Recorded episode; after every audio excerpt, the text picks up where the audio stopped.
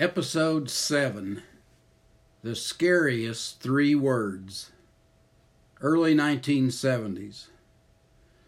If you were a seventh grade boy in Marceline, Missouri, and it was almost four o'clock on a fall afternoon, then you were likely dreading the three scariest words you could ever imagine. All right, let's tackle. That is, of course, if the man bellowing out those words was Cotton Cavanaugh, the junior high football coach. Tackling practice, I wouldn't call it a drill, it was too primitive to call it that, was the highlight of every practice. Cotton's version of tackling practice somewhat resembled what football coaches call the Oklahoma drill, where a ball carrier tries to run between two tackling dummies without being stopped by a tackler. Only Cotton's interpretation didn't have any defined boundaries, and the ball carrier was not allowed to try to avoid the tackler. In other words, there were just two lines of players one for ball carriers and one for tacklers. When your turn came, the two had to run directly toward each other. The tackler was expected to bring down the runner, who of course tried to break the tackle. Cotton sometimes adjusted the matchups if there was too much difference in size or age, but for the most part, luck determined whether the pairing would be evenly matched. Of course, the players in line started counting well before their turn came to see who their adversary would be. Occasionally, a brighter or less confident player would be reluctant to meet a certain runner and would try to trade places with the person in front or behind them. If Cotton saw this, he would immediately tell that player to move to the front of the line. If the subsequent attempt to tackle was done poorly, then the player would often hear the second worst three words they could imagine Do it again! And they would do it again, and sometimes again, until Cotton was satisfied with the player's effort. One thing that I noticed about Cotton was that he never yelled at a player or ridiculed him because of the quality of his performance. He was only interested in the quality of his effort. There were some monumental collisions during tackling, but never any serious injuries. Some kids never came back after that first tackling practice. It also wasn't unusual for a new player to come into Cotton's office the day after that first tackling practice.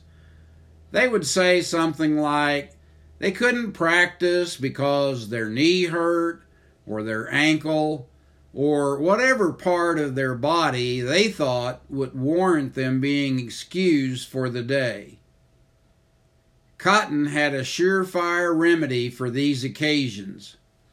He would tell them that he had something that would fix them right up, and he would pull an antique bottle from the shelf and rub some of the contents on the site of the alleged injury. I wondered about what sort of magic tonic was in that bottle until I read the label. It was horse liniment. It must have burned like heck because I never saw a player come back for a second treatment. If Cotton's expectations for 13 year old boys seem surprisingly high, he may have offset them in other parts of a typical practice. Considering his demand for maximum effort in running and tackling, It always amazed me that Cotton had so little concern for the importance of calisthenics. Maybe the reason for that was that the exercises that we did every day had so little relationship to the actual muscle actions necessary to play football. I mean, what does holding your arms straight out to your side and moving your hands in a little circle have to do with anything in football? Cotton didn't really need an assistant coach. He struggled to find anything meaningful for me to do. He finally decided to put me in charge of blocking practice. I called myself the line coach, although my knowledge about line play came only from books. After a few years as his assistant, Cotton gave me a big promotion. He put me in charge of the passing game. If you never saw one of Cotton's teams play, you might be impressed with that responsibility. But if you knew anything about Cotton's football philosophy, you knew that he never passed the ball. I loved being Cotton's assistant, but there was one thing that I enjoyed more than anything else our kicking contest. Sometimes, when practice was over, after the players had gone into the locker room, Cotton and I would have a field goal kicking contest. Now keep in mind that Cotton had held many school kicking records during his time in college and that he played some professional football. And I had never played a game of football in my life. But Cotton was 55 years old when I came to Marceline so I at least had a chance to beat him once in a while. These duels only lasted a couple of years before Cotton said he hurt his leg, and Doris told him he couldn't kick anymore. I told him that he was just scared of losing to a greenhorn kid from Oklahoma. Epilogue Cotton was an amazingly successful junior high football coach. He never had a losing record at Marceline. I don't know how many years that streak went on. I was only his assistant for the last 15.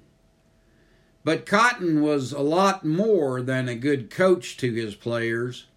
He took an interest in each one of them no matter what their value might be as a player. He loved to tease them, and they enjoyed the attention he gave them.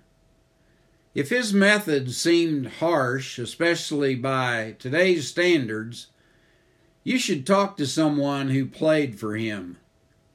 I'm positive they will tell you that playing for Cotton was one of the highlights of their time in school. Simply put, Cotton loved kids, and they loved him.